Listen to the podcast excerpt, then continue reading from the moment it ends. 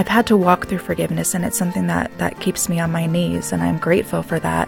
God wants you to forgive those who've hurt you, as Jennifer Christie explains on Focus on the Family Minute.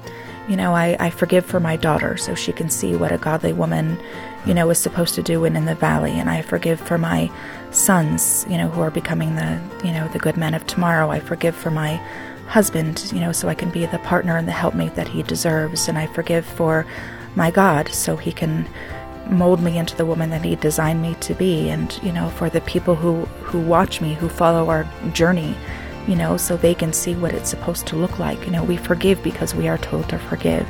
And that doesn't mean that it's easy and that doesn't mean that it comes naturally. It doesn't. We can only do that through christ. And it, it is difficult you know but it is it, it is an everyday thing. It's not a once and done kind of endeavor. More from jennifer today at familyminute.org